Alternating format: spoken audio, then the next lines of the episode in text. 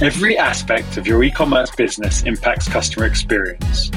From advertising and packaging to product functionality, website usability, and even reliability. Your long term growth and profitability will hinge on your ability to deliver the best experience for your buyers. And this podcast will show you how.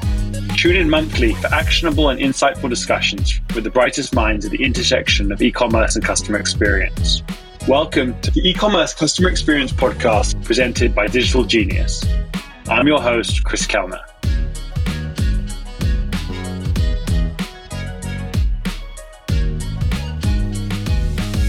Hello, and welcome to another episode of the e commerce customer experience podcast. I feel proud to have Steve Cleere as our guest for today. Steve has over 30 years of experience in e commerce. He's currently the Vice President of Marketing at Sunrise Fresh and the Chief Pot Stirrer and NexxtLevel Brands. Welcome, Steve. Thank you so much. Glad to be here. Steve, can we just kick off? It'd be great to just learn a little bit about you and kind of how you built NexxtLevel Brands. My background basically is mostly all in the agency side of the consumer packaged goods business. Uh, it has been uh, retail and e-commerce both. I had an agency for 25 years in San Francisco. We did a lot of uh, data analysis as to things like changing prices, and promotions and what in the US is called trade spending, which is uh, that amount of money that goes to retailers and to other entities to try to help you sell your products. And then when I decided to take a pivot, as it were, I was approached and very interested in several startup brands. These were in the better for you, disruptive space, health space. And I really wanted to uh, basically help them out and be able to give to them kind of how the industry works for the big guys, what they should expect, how they could scale. All those things are very important. And so that's really why we started NexxtLevel, which came from the phrase, of course, of taking your brand to the next level. So that's what we did. We just added the extra X. Very cool. And I think as we're getting introduced, it needs to be asked why did you call yourself the chief pot stirrer? when, when the company started about seven years ago, my title was chief brand developer. And at some point in time, I was doing a workshop actually with a, a bunch of people, and they, and they were all kind of either starting out in the business or had a small brand that they were were trying to launch. And somebody approached me and said, you know, that's kind of a it's you and, and your wife and a couple of other freelance people. It's kind of an ostentatious title. And I went, well, ostentatious title. Okay, I got to find something else. And one of the folks that I do a lot of work with has talked about having me come into a meeting. He goes, I love it when you're in the meeting. because you always come in and stir the pot. So I'm a change agent. And when I come in into a meeting and whatever else, I don't want people to look at things the way they have looked at them for years. I want them to change how they're thinking. So I just decided to adopt the chief pot stir and, and it stuck. I love it and definitely speaks of the disruptive influence, which I'm sure a lot of the brands that you have work on. I see you founded the company with your wife you know, we would love to. I'm sure the audience would love to know. You know, typically running businesses with with family members doesn't always work out, but it sounds like you know you're doing really well. So it'd be great to know how did that come about. So I, will I'll preface it by saying we just celebrated our 30th anniversary. Congratulations! And what happened was is that when we were in still in San Francisco, my wife worked for a place called Renaissance Entrepreneurship Center, which was uh, basically a co-working space and a, a training space where you incubated companies. So she was very, you know, very oriented to working with entrepreneurs and and she actually a couple of clients we were working with together. And one day it became kind of like, well, okay, why don't you just help me out with this? And we were working with a company that was doing supplements. It was a couple, they were a couple too. And, you know, basically I realized that she was doing about 90% of the work of what we were doing because they were real early startup mode. And so she was training them and coaching them as much at being business people as she was a specific CPG business. So that's how we did it. And the, the key to the success of keeping it going is a clear division of responsibilities. That's the main thing is, you know, don't try to do each other's stuff and and keep it a little bit separate and be very communicative in meetings. Make sure a lot of times you think, you know, it's my partner, it's my spouse. She's going to know what I mean. No, not necessarily. It, that's different than romance. It's different than marriage. You got to be very transparent and very explicit. I think that's probably a lesson a lot of us can have just in life, not just in work. Clear division of responsibilities, and then everything will work fine. So, what side of the business is it that you specifically focus on now? So basically, mine is is mainly focused on marketing, and so you know, mar- there's there's sort of sales, marketing, and operations, and I'm a marketing person. Although I do quite a bit of work in sales and occasionally stuff in operations, because with smaller companies, those lines are not so you know equally divided. You can't necessarily know what's. A lot of people, matter of fact, misunderstand the difference between marketing and sales. So, or marketing and operations, they, they can cross. So that's what I mainly do now. And so I work for a couple of companies as a fractional VP of marketing. And that means that I do the responsibilities of a VP of marketing, but on a part time basis, although it seems it's more full time lately than it's been in a while. So, okay. And I see, you know, you've worked with a lot of big organizations, the likes of Nestle, Del Monte, Johnson and Johnson. You know, could you tell us about kind of some of the challenges that maybe they've encountered and how you have helped them deliver the best products to their customers? when we originally set up trade marketing, the agency that did the data analysis and, and trade spending analysis, it was a brand new field. It was, um, you know, basically the early 90s. And companies that were had an advertising budget of maybe $20 million were spending $200 million in trade funds. And for the 20 million, they had all these agencies and professionals and creatives and media people helping them spend that money. The 200 million was mostly being spent by the sales force with not a lot of analysis as to what was working, what wasn't. Is there any ROI? Can we do this better? And that really became our niche that we basically brought that up and, and, and started working with these companies. So when we would do a project for somebody like a Nestle, for instance, we could be talking about saving them 10, 20 million dollars a year in these funds. So either they could put it to the bottom line, some companies did, some companies reinvested it in trying to, you know, grow the brand even further. The big difference you know, of course, between the smaller and the larger companies is that the larger companies have a lot more resources. Uh, smaller companies tend not to, but they actually play in pretty much the same field.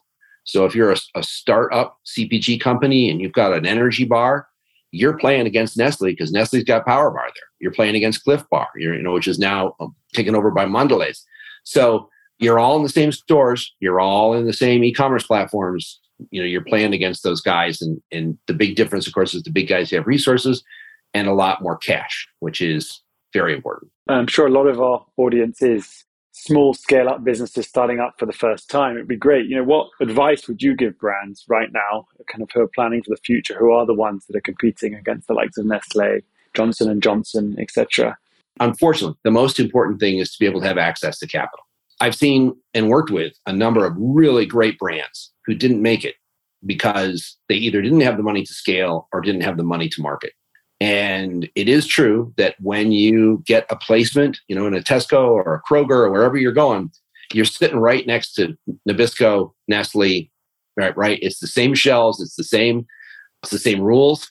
And you know, the consumer comes in, looks at the products. They don't necessarily know the difference. They don't necessarily know yours is better. So you've got to have a good product always. You need very clear brand communication and product communication. So it can't be nebulous that your bar gives you, twice as much energy as a power bar. That's got to be very clearly communicated. And then again, you've got to have funds, and funding is really where a lot of companies run into trouble. Yeah, so maybe just pick, picking up on, on top of those themes, you know, when you think about clear product differentiator, you know, for new, I guess, challenger brands, you know, where would you advise them on the interesting CPG sectors that they might focus on right now? Well, what we've had happen kind of in a accelerated phase because of the pandemic. Prior to the pandemic, we had a, a great interest in what we'll call the better for you space and in functional foods. So, foods that clearly delivered some type of benefit. For instance, with dried fruits, you get a clear benefit of not only whatever is in the fruit, but you also get fiber, which is great. And again, it's all that gut health, all the other stuff. That was out there. Then all of a sudden, you have a worldwide pandemic. COVID hits, and suddenly people who've never looked at a label on the back of a box before start thinking about immunity, start thinking about what am I putting in my body. At the same time that happens, they stop shopping in stores, except for you know, the basic necessities, and they go online to shop. So those two things basically accelerate all of the brands that were in the e-commerce space in the better for you. And by better for you, I'm not talking pure vegan, pure organic, pure. I'm just talking about less like less sugar, right? And and no tri- triglyceride thing. None of that stuff. It's just simply is this better for me, my family, and I'm now going to start paying attention to it. So that rocketed. We went probably close to 10 years acceleration in e-commerce in food and beverage. Okay. E-commerce all already well developed in electronics at that point, but food and beverage, people were saying, you know, I'm, I'm not going to buy my cereal off Amazon. Well, you know, Amazon sells as almost as much cereal as Walmart does in the US. So guess what? People are. That's really what it, what it came down to. And so we went through this incredible fast pace. A lot of companies needed to scale up. A lot of companies didn't. A lot of larger companies missed it. They just said, no, this is never going to work. Never. And some of that has gone back down. So the curve has gone back down in the last year a little bit, but it's still way higher than it would have been without the pandemic. So those are the accelerants. And for most of the brands that are in that space at this point, it's basically keeping up. It's finding your audience niche, communicating to them, and being available across platforms. That's the main thing. And then you step into retail. And what would you say as a kind of a brand you're always thinking, do you go and distribute it across Walmart where you need a, a lot of capital, a lot of product? Or do you focus online or do you focus on the Amazon channel for a brand that is kind of weighing up, you know, those three and probably many other options? You know, what would your advice be? I think probably the best thing to do is to is to look at where the brand is at present. So most people when they start, a lot of food and beverage starts on a local basis. And you know, in, in my interviews and stuff with founders, I find there's just a ton of founders out there who started businesses because either they or someone in their family had some type of challenge. So, right, so a guy starts a cleaning, uh, you know, basically a natural cleaning business because his wife is severely allergic to the commonly used household cleaners. And he starts a business. He starts it locally and then, you know, begins to distribute. So so in the US particularly it's very regional. So you can start out on a regional basis and you can be selling you can find products that are in Southern California that you don't find in New York. So you start out on a regional basis. What e-commerce has done now is sort of changed that, you know, that path because you don't have to do that anymore. You can very easily get your product on Amazon. You can get it on Abound. You can get it on uh, Faire, which are wholesale platforms. You can do all that right now with uh, with touches of buttons. So that's that's great. What that allows you to do then is to basically what we call proof of concept, which is you may think that your grandmother's brownie recipe is the best in the world, but are other people going to feel the same way about that? Or you know, you may say, "Oh, this this this takes care of my nasal problem." Okay, whatever.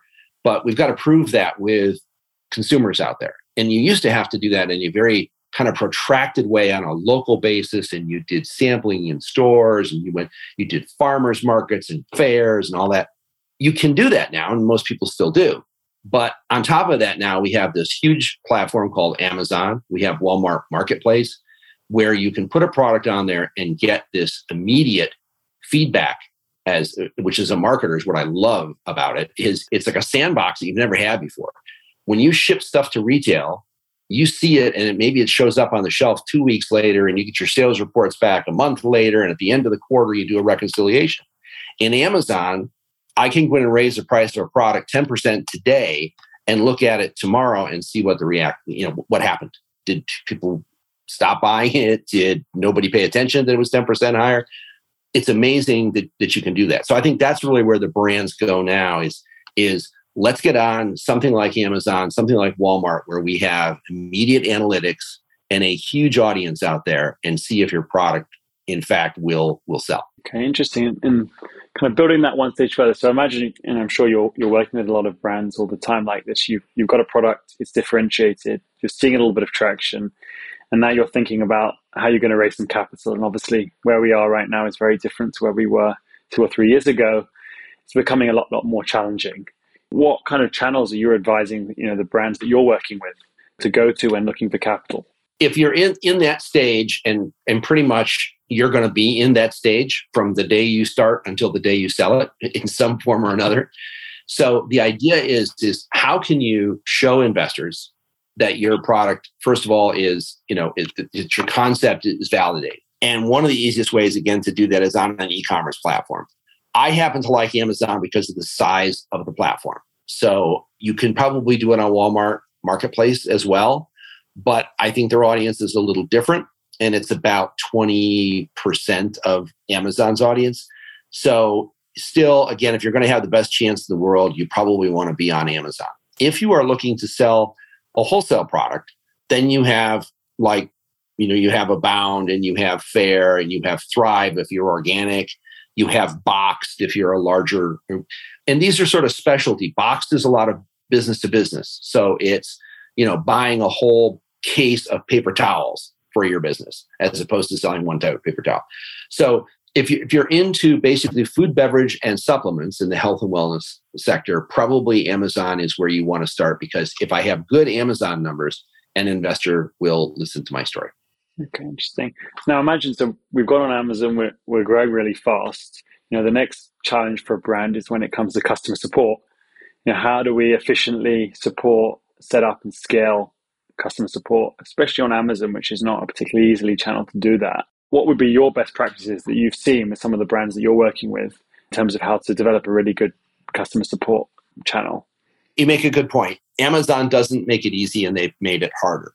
But Amazon is what they're trying to do is they're trying to protect as much as they can the relationship with that consumer so that you don't co-opt them over to your website or your, you know, whatever whatever you're trying to do. It's fair. But you as a brand, as a product manufacturer, need to have some type of relationship with that consumer regardless. So the first thing I talk to brands about is when you're doing fulfillment of the product, if you're not doing an FBA or even if you, you are, you can put in the in the boxes some type of communication, thank you or whatever to that consumer. I think it's very important for brands that are starting out. So it can be a simple little card that says, you know, thank you for your purchase or whatever. I worked with a coffee company where the two founders are one's a policeman, one's a fireman. It's a first responder coffee thing, whatever. And they sent out a little card that said thank you, but I suggested, I said, hey, why don't you guys do a thing with a picture of you two and a little letter? And it's auto sign, you know, it's signed on the bottom, but it's a printed signature, but it's much more personalized, much more in your brand, you know, building your brand story to hear from you guys thanking me for buying the coffee than it is to just get a little note. So you can do that.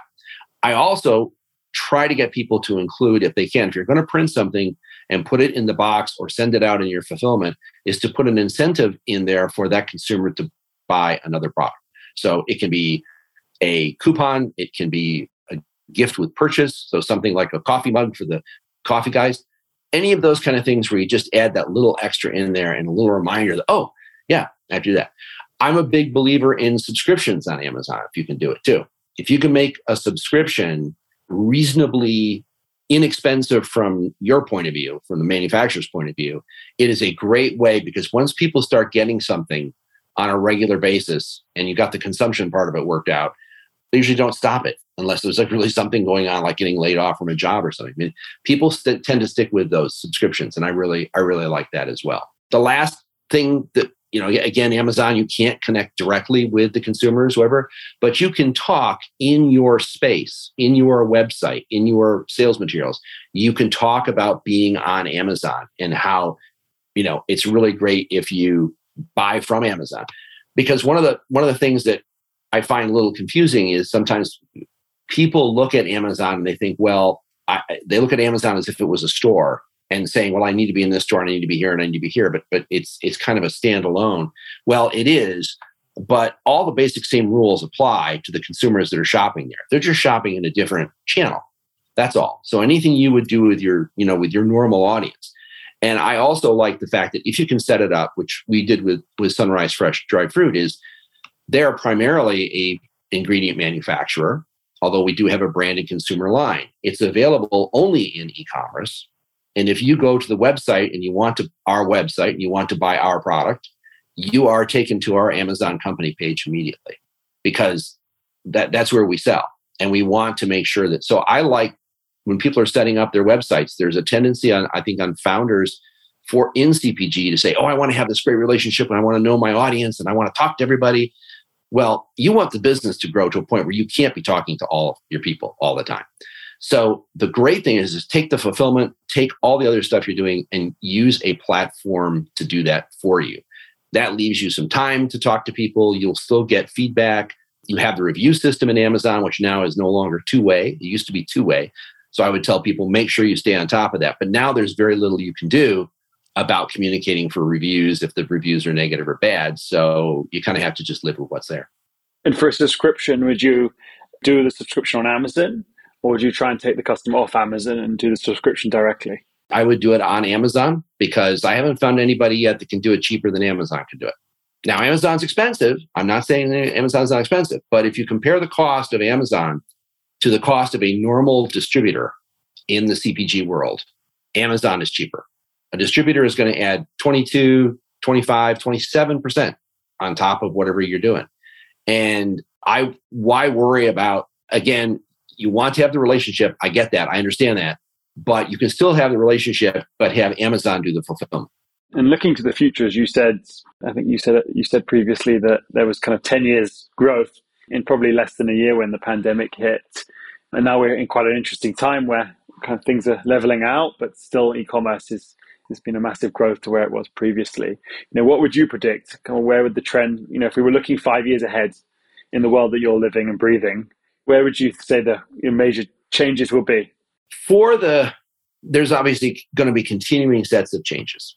I think one of the things that's going to be again an outgrowth of what this this whole pandemic shift did to us, but the one that people don't necessarily think about is the buying system where buyers buy for retail stores, buy for e-commerce lines or whatever has totally changed. That used to be a person to person physical you know you flew to cincinnati and you pitched the kroger buyers and you cut the product right there. They tasted it or drank the beverage whatever it was. That was the way it that all went away.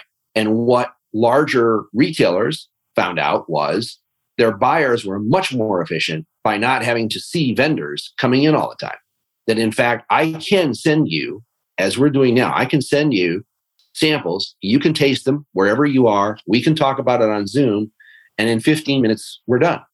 So it, that to me is the biggest shift of now founders have to learn how to be able to work through a video channel through zoom through google meet whatever they're doing. They've got to be able to communicate all of that goodness and enthusiasm and passion and brand story through the screen because they're not going to most of the buyers are going to determine their fate they're not ever going to meet in person interesting so if you were going to give a startup founder one piece of advice if they were thinking of you know developing a new CPG brand, what would you say? Inherit lots of money. Not bad. no, sorry, seriously. of all the pieces of advice that you know, and wisdom and trying to share experience stuff from larger companies, whatever, the number one thing is still capital. You have to have funding. People that think they're going to bootstrap their way into success. I've met a couple they were very fortunate, had very good products, but they still haven't grown, and some of them don't want to grow. But if you really want to grow and you want to scale, it's going to require funding. So you have to make a decision, I think, at some point about how there's the mission and then there's the business building. And the mission is I want to deliver a better, healthier baby food. The business mission is in order to do that, I need to have a functioning business. It needs to make money. I need to, you know, have a business plan. I need to have all these things.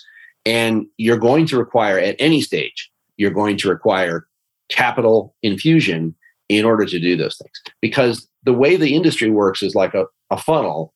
You start down here actually, and you sell to 20 stores in your neighborhood. And then you sell maybe on Amazon. Then all of a sudden you go to, you know, to a Safeway or an Albertsons and you go from 20 stores to 200 stores in one jump. Well, if you're making your own product in your kitchen, that's not going to work. So you've got to go and you've got to get equipment. Or you have to go to a co-pack or a co-manufacturer, and the co-manufacturer is going to want 50 to 100% upfront for the order, and that requires money. And, and scaling requires the same thing. As you as you scale, the numbers get bigger and bigger. You keep adding zeros. It all requires funding along the way. So as a founder, your consideration needs to be how much of the company do I need to own? Do I want to own? How can I, you know, get funding that doesn't dilute my equity, which there's a lot of options out there. And one thing that's good about our sector right now is that prior, again, prior to the pandemic, whatever food and beverage, health and wellness was not all that sexy as an investment vehicle. Now uh, it's come back, and and those types of things, disruptive brands in particular, are very attractive to uh, investors in venture capital. And Steve, if you were going to pick out like one brand that you would kind of direct people when they're thinking about creating their new amazing idea that they could kind of look up upon, or maybe you look upon in your everyday, you know, which brand would you say that would be? I think one of my favorites, and it's actually gone through a, a recent evolution, is Honest Tea. Seth Goldman, I, I, did an interview with him just a little while ago. I've watched Seth's. When he started out, it was a pure organic tea in glass bottles, clean label. It was the first, the first one in a line in the store or on Amazon of plastic bottles stuff with sugar filled, just tremendous. And he bucked that trend. He built the business, and then, as many entrepreneurs and, and founders want to do, he sold it to Coca Cola. Coca Cola was actually unable to make a go of it to their criteria. And so they ended up discontinuing the line, and Seth went back into it called Just Ice Tea, went back into the tea business basically to help all the people who missed having having honest tea around. But honest tea is a great story from the idea, the building of it, you know, working your way up through these massive companies that you know that are trying to put you out of business and then finally they decide to buy you and then guess what you end up back in the business because they the larger companies don't have the cachet don't have the brand story, they don't have the credibility, and inevitably they try to cost reduce the product, which many times causes it to be a, a, a whole different product than they bought. Okay, well, I know I'm I'm going to go and have a look at Honest Tea, and, and, I hadn't come across them before, but I will definitely go and have a look at them um, after this call. Well, Steve, it's been amazing having you on the podcast. I think you know for any first time founder or anybody growing their own CPG business, I know they would have had taken a lot of insight from the last 30 minutes. You know, I think my three quick summaries would be, you know, if you're starting out and you're creating a new brand, you need to think of three major things. You know, one, make sure you have a clear product differentiator in an exciting category. You know, two, make sure you're utilizing the channels that are out there today, like Amazon and, and Walmart. And three, most importantly, have access to a lot of capital. Well, Steve, it's been amazing you having you on. Thank you so much. Thank you so much. Really appreciated having me on and, and doing it. A lot of fun. The e-commerce customer experience podcast is brought to you by Digital Genius. Digital Genius uses cutting-edge AI technology to streamline response times for support tickets. The platform allows for flexible integration into your existing systems and control over your processes, while significantly improving key performance metrics.